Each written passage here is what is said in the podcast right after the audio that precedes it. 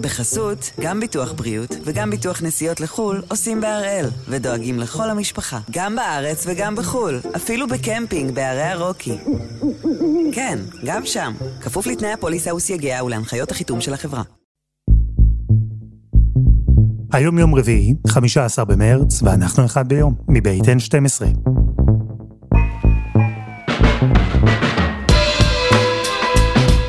אני אלעד שמחיוף, ואנחנו כאן כדי להבין טוב יותר מה קורה סביבנו, סיפור אחד ביום, בכל יום.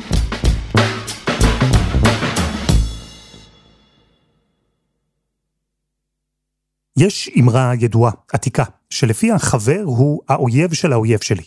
וזה משפט מהסוג שאולי אפשר לצפות למצוא בעוגיות מזל, אבל האמת היא שזו יותר מסתם אמרה קליטה. כי זו תורה, זו מדיניות. במשך מאות שנים, התפיסה שחבר הוא האויב של האויב שלי, הכתיבה שיתופי פעולה שאחרת היו כמעט בלתי נתפסים. קחו לדוגמה את המערב וברית המועצות, ששיתפו פעולה יחד נגד גרמניה הנאצית. את ארצות הברית והטליבן באפגניסטן, ששיתפו פעולה יחד נגד הקומוניסטים. היו המון דוגמאות כאלה לאורך ההיסטוריה. ובשנים האחרונות התפיסה במזרח התיכון הייתה שהאויבת של איראן היא יכולה להיות חברה של ישראל. נוצרו הסכמים, נוצרו שותפויות על בסיס ההנחה הזו. ועכשיו, מי שבישראל מאוד רצו לראות בחברה כזו, מתוקף זה שהיא אויבת של איראן, החברה הפוטנציאלית שלנו חתמה על הסכם עם האיראנים. היא יצרה איתם קשר, אולי אפילו תחילתה של חברות נפלאה. אז אם האויבת של האויב שלי היא החברה שלי, מה זה אומר לגבי החברה של האויב שלי? אז הפעם אנחנו עם ההסכם לנרמול היחסים בין איראן לבין סעודיה.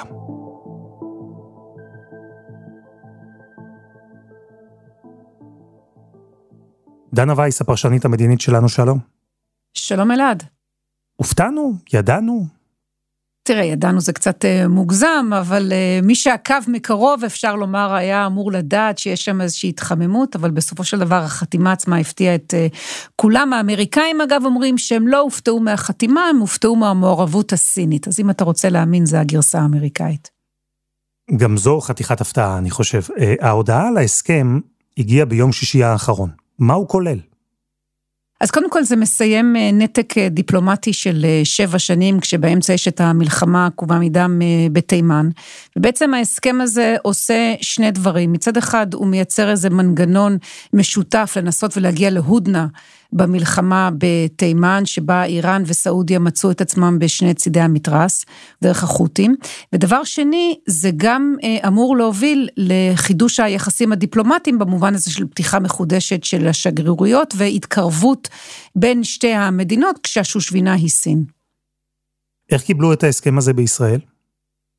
תראה, בצדק, כל דבר שמחזק את איראן מאוד מאוד מטריד את ישראל, ובתקופה האחרונה היה איזה רצון לשרטט כאן אה, ציר כחול, כמו שקראו לו אצל גורמי הביטחון, מול הציר האדום, ציר הרשע של איראן, ביחד עם אה, החיזבאללה. אה, ורוסיה שהצטרפה עכשיו, הייתה איזושהי מחשבה שאפשר לייצר כאן איזו ארכיטקטורה אה, סונית, אה, ישראלית, מול ההתעצמות האיראנית. ואין ספק שסעודיה, שהיא בעצם האבן המשמעותית, אבן הראשה המשמעותית במדיניות של המדינות במזרח התיכון, מדיניות המפרץ, כשהיא הולכת ומתקרבת לאיראן אחרי נתק של שבע שנים, ללא ספק זה... ממש מפורר את הציר הזה שחשבו עליו אה, בישראל. עכשיו, צריך גם לזכור, אלעד, שבתקופה האחרונה, בתקופת לפיד ובנט, הייתה איזושהי אה, תחילה של הפשרה פומבית של היחסים בין ישראל לסעודיה. אתה זוכר שכבר דיברנו כאן בפודקאסט על זה שמתחת לרדאר יש הרבה מאוד אה, זרמים אה, שמחברים בין ישראל לבין סעודיה, ביטחון ומסחר, אבל בתקופה של בנט ולפיד זה קצת עלה אל מעל פני השטח, אנחנו זוכרים את הביקור של ביידן שהמריא מכאן לריאד, אנחנו זוכרים את ההסכם שישראל נתנה לו אור ירוק, באיים שהם רלוונטיים אה, לסעודיה, ואנחנו רק לאחרונה ראינו סוף סוף אה, נושא הטיסות המסחריות מעל שמי סעודיה הופשר ויצא לפועל. אז הייתה איזושהי מחשבה שאפשר יהיה להתקדם בכיוון הזה הרבה יותר חזק והרבה יותר מהר, ומאוד מוטרדים כאן מהעובדה שבנקודת הזמן הזו הסעודים חותכים מארצות הברית ומהציר הזה אל זרועותיה של איראן בחזרה. אז זהו, את הזכרת את התקופה שבה היה נדמה שיש התקרבות ביחסים בין ישראל לסעודיה, וזה מעניין כי אחרי שנודע על ההסכם בין סעודיה לבין איראן, התעורר בישראל ויכוח. בנט ולפיד אמרו שסעודיה פנתה לאיראן בגלל הממשלה הנוכחית של נתניהו. בסביבתו של נתניהו אמרו שמי שאשם הם בנט ולפיד, שהציגו חולשה. אז אני רוצה להרגיע אותך, לא אלה צודקים ולא אלה צודקים. אם צריך להסתכל על זה ממעוף הציפור ובאזור, צריך להבין קודם כל שישראל, עם כל הכבוד, היא לא מרכז העולם, היא עדיין מדינה חשובה, אבל לא מרכז העולם, זה דבר אחד, אפילו לא מרכז המזרח התיכון. ודבר שני, ההסכם הזה בחסות סינית, הוא בעיקר בגלל התחלפות המעצמות באזור, ופחות בגלל התחלפות הממשלות בירושלים. יש רבים שיגידו, ואני נוטה להסכים איתם, מאז ש... ארצות הברית בעידוד ישראל יצא באופן חד צדדי מההסכם והאיראנים מצאו את עצמם חופשיים להשתולל בלי שיש שוטר עם מקל גדול שאומר להם אה, עד כאן, אז הנה איראן גם מתקרבת לרוסיה, ועכשיו שוב יש לה קשר עם סעודיה, והאמירויות כבר הבינו את זה ופתחו שם את השגרירויות, כלומר זה הולך ומחזק את המעמד של איראן בעולם, כמה שהיא פחות מבודדת, ככה היא יותר חזקה, ככה היא יותר חזקה. ככה זה מאוד מטריד את ישראל, בטח אם היא מתכננת או רוצה להיות מסוגלת לבצע איזושהי תקיפה באזור.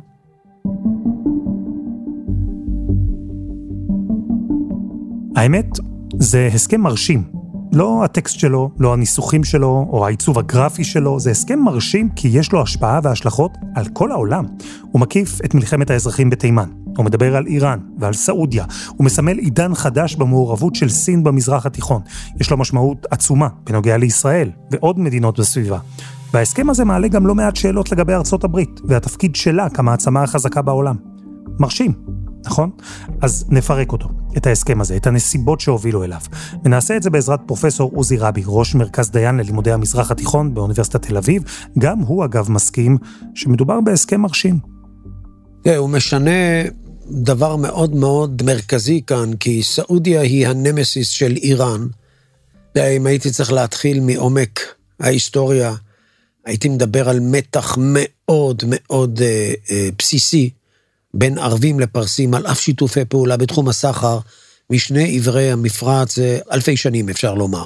אחר כך זה מתחלק כמעט שווה בשווה, בסונים מול שיעים, נוסף לזה רובד דתי, אבל אם אתה רוצה שאני אקח אותך למקום קצת יותר מודרני, 1803, הגדודים של הווהאבים הסעודים יוצאים מסעודיה לעיראק של היום, שם יש עיר בשם נג'ף, קודשי השיעה שם, והם קודשים אותם כדי להזכיר לנו שיש כאן באמת מאבק שיש לו מוטיב דתי, מוטיב אתני, מוטיב לשוני, ועכשיו גם מוטיב גיאו-מדיני או גיאו-פוליטי.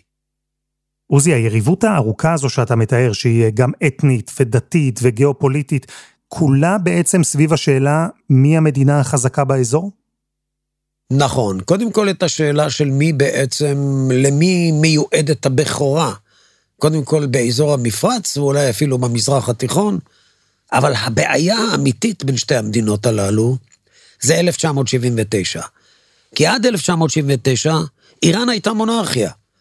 וגם היא וגם סעודיה היו בעצם שתי היתדות שעליהן תקעה הנוכחות האמריקאית את משכנה במפרץ. מ-79, איראן הופכת להיות אויבת מוצהרת בעליל כלפי כל משטר פרו-מערבי.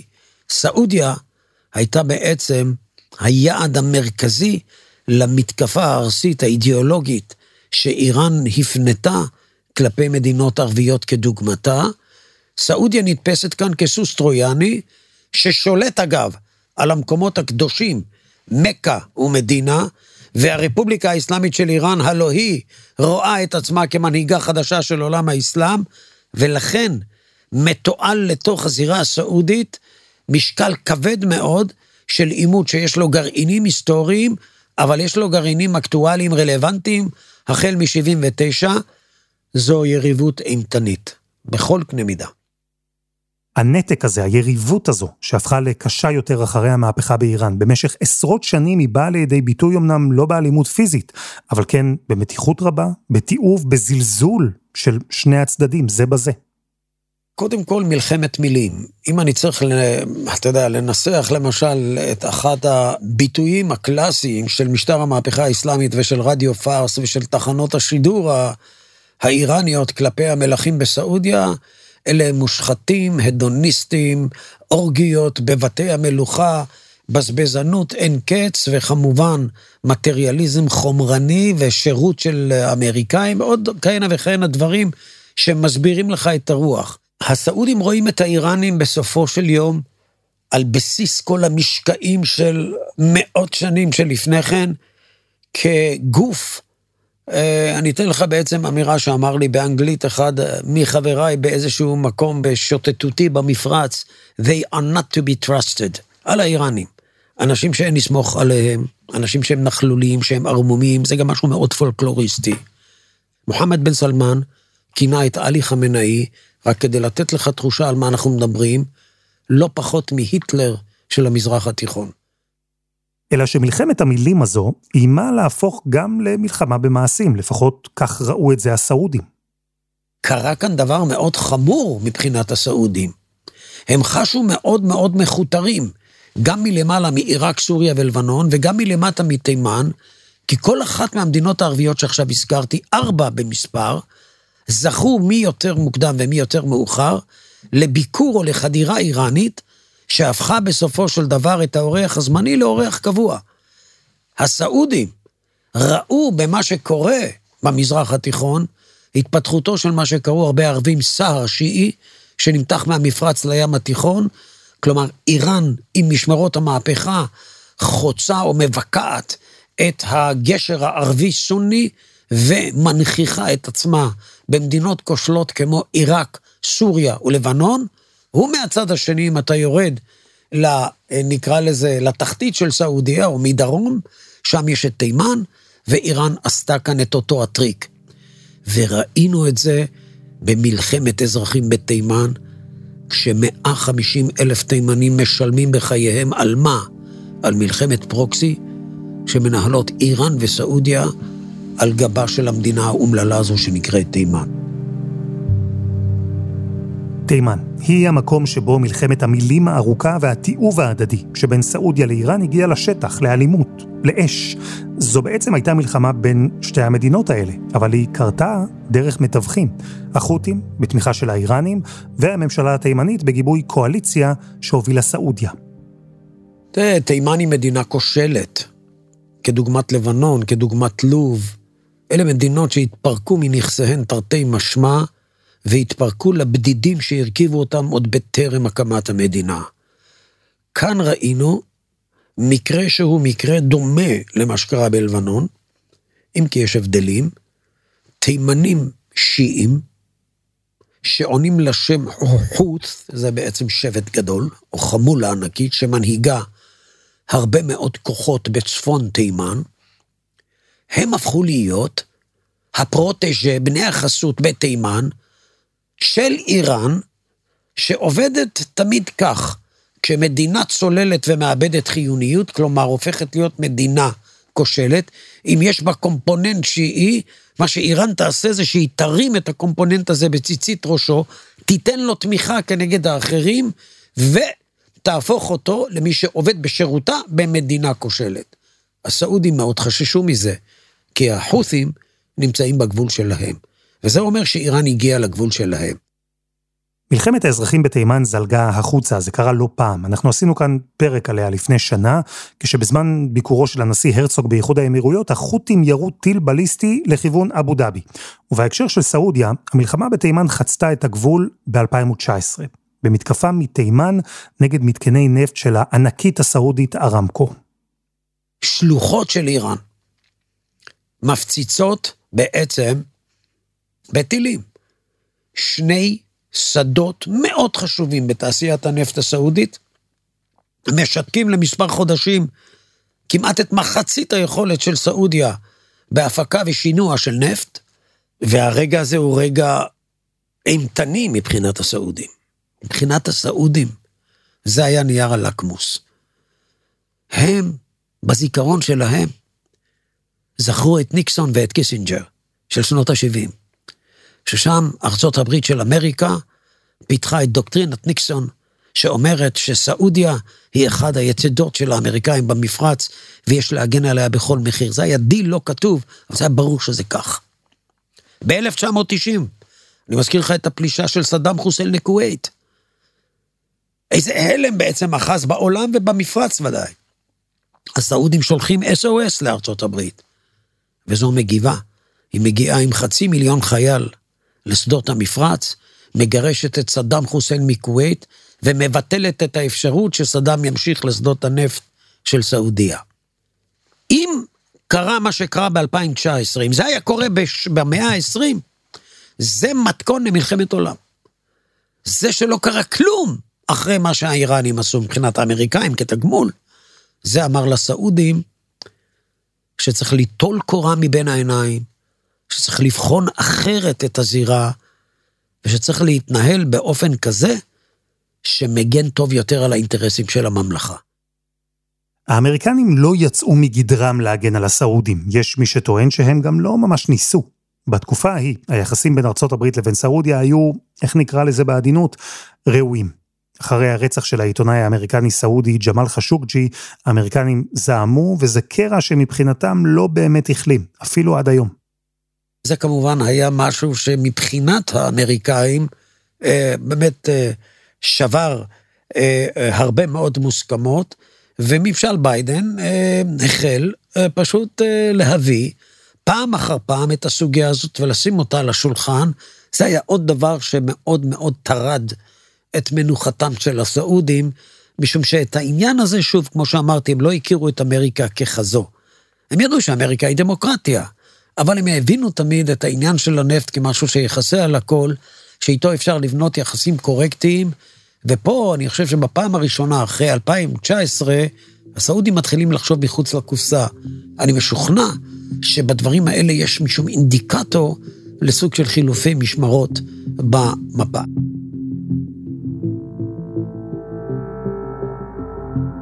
חסות אחת וממש מיד חוזרים.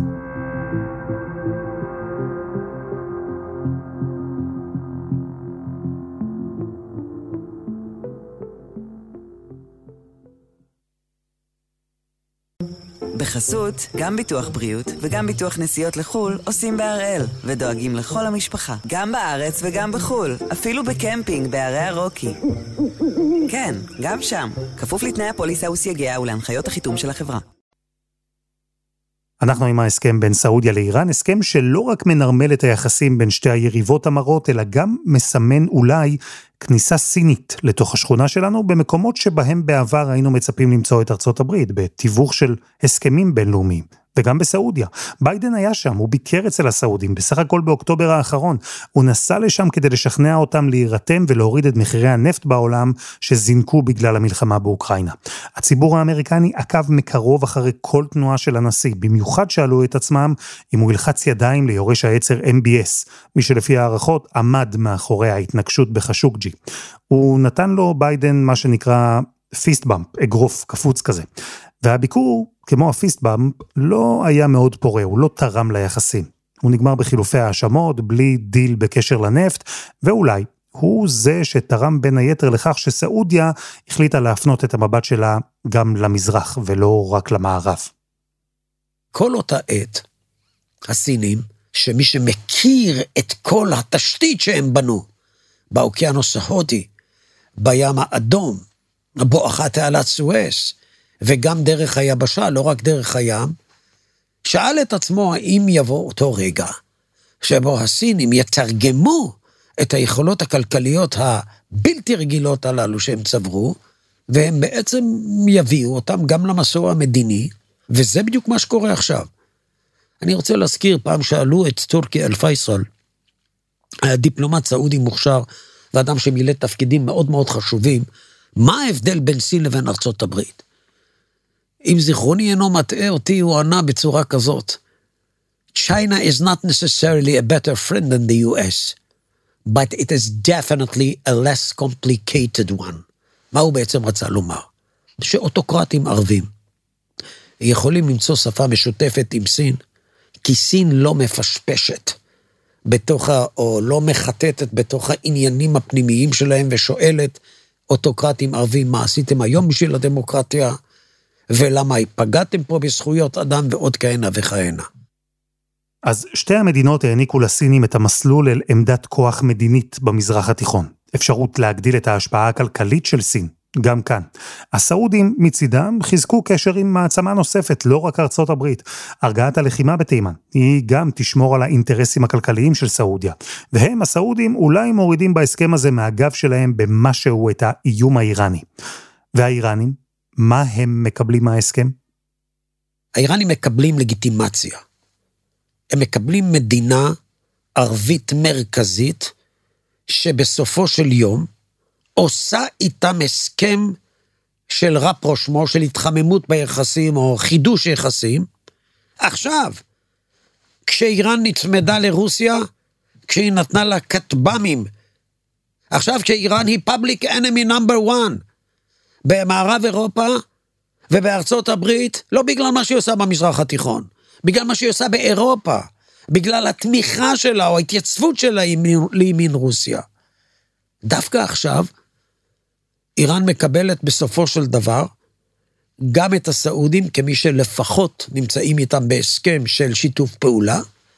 מעל יש סכך מאוד גדול בסוכה הזו שהוא סכך סיני. הרוסים נמצאים עם איראן. אם נחשוב ביחד על זה, אנחנו נגיע למקום שבו איראן מבחינתה בונה מקשת תמיכה לא פשוטה בעניינים שהם מאוד קרדינליים בנושא שלה. עניין הגרעין, עניין הסנקציות לעתיד לבוא, ועוד כהנה וכהנה. בוא נגיד שאיראן נמצאת במצב שבו בידוד זה לא בדיוק מה שהיא חובה. ואם כן, אז הוא הרבה פחות קשה מבעבר. כמובן, שהנושא של מתקפה על איראן, שהוא גם כן עומד כאן בעצם באיזשהו מקום בחלל האוויר, זה משהו שההסכם הזה, בוא נגיד, מצמצם עוד יותר את הסבירות שהוא יקרה. ושאלנו מה איראן מרוויחה. ככל שיש יותר מדינות שהן בקשר פתוח עם איראן, איראן מניחה שהסבירות למתקפה עליה תלך ותרד, כי גם אין לזה בעצם בקאפ ברמת האזור והעולם. ובכל זאת, עשרות או מאות שנים של מתיחות ויריבות לא נמחקות פשוט בהסכם אחד made in China. אתמול גילינו שהסעודים חתמו על עוד הסכם, עסקת ענק של 37 מיליארד דולר עם בואינג האמריקנית. הסעודים מתקרבים מצד אחד לסינים ולאיראנים, אבל מהצד השני, הם שומרים גם על הציר המסורתי שלהם בחיים.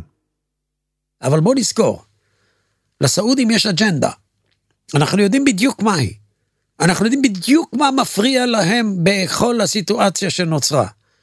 איראן גרעינית זה משהו שהם לא יהיו מוכנים לחיות איתו, אלא אם מישהו ימנע את זה, ואם לא, אותו מישהו צריך בסופו של דבר לתת להם אור ירוק, ללכת לגרעין אזרחי בהתחלה, ואחר כך אנחנו יודעים איך זה נגמר. לכן אני חושב שמהבחינה הזאת גם הסעודים מבינים שבמצב מהסוג הזה, הם יצטרכו גם את הדברים שאיתם אפשר להתנגד לאיראן במקרה ו, או במקרה ש. כמובן, אף אחד לא רוצה להגיע לשם, אבל בהנחה שזה מה שיקרה, סעודים חייבים להכין את עצמם לסיטואציה הזו. דנה, יכול להיות באיזושהי דרך, במציאות המוזרה שלנו כאן במזרח התיכון, שסעודיה תצליח להתקרב לסין ולאיראן, ובמקביל גם להתקרב לארצות הברית ולישראל? כן, זאת באמת השאלה, מכיוון שמה בעצם אמור לאפשר לנו הסכם נורמליזציה עם ישראל? זה מה ישראל יכולה לעשות כדי לגרום לאמריקאים לענות על רשימת הדרישות שהסעודים רוצים.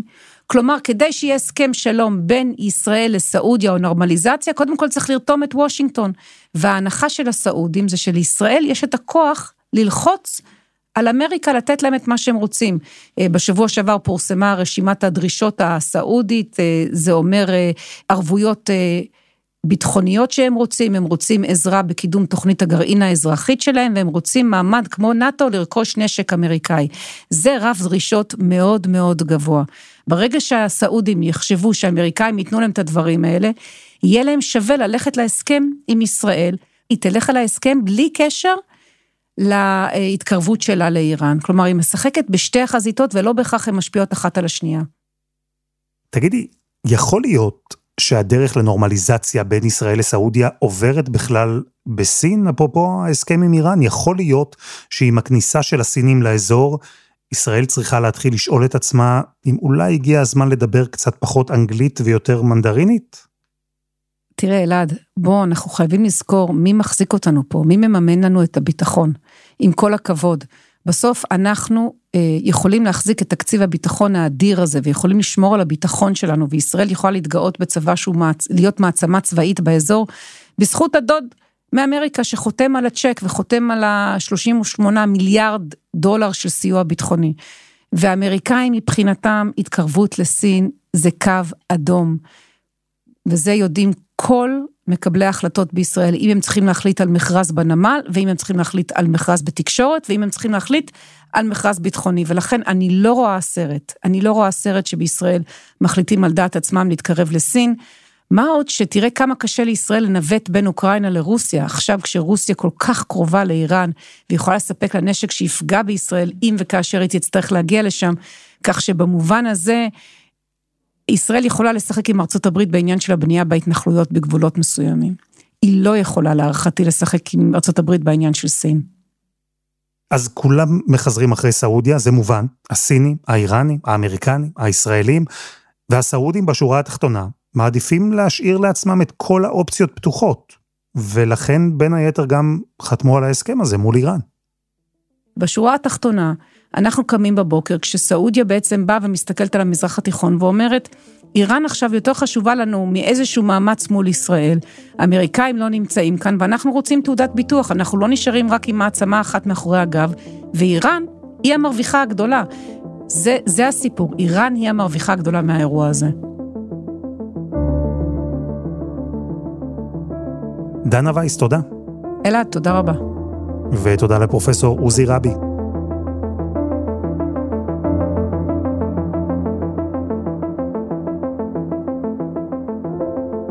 וזה היה אחד ביום של N12, אנחנו מחכים לכם בקבוצה שלנו בפייסבוק, חפשו אחד ביום, הפודקאסט היומי. העורך שלנו הוא רום אטיק, תחקיר והפקה, דני נודלמן, עדי חצרוני ורוני ארניב, על הסאונד יאיר בשן שגם יצר את מוזיקת הפתיחה שלנו, ואני אלעד שמחיוף, גדעון אוקו, יהיה כאן מחר.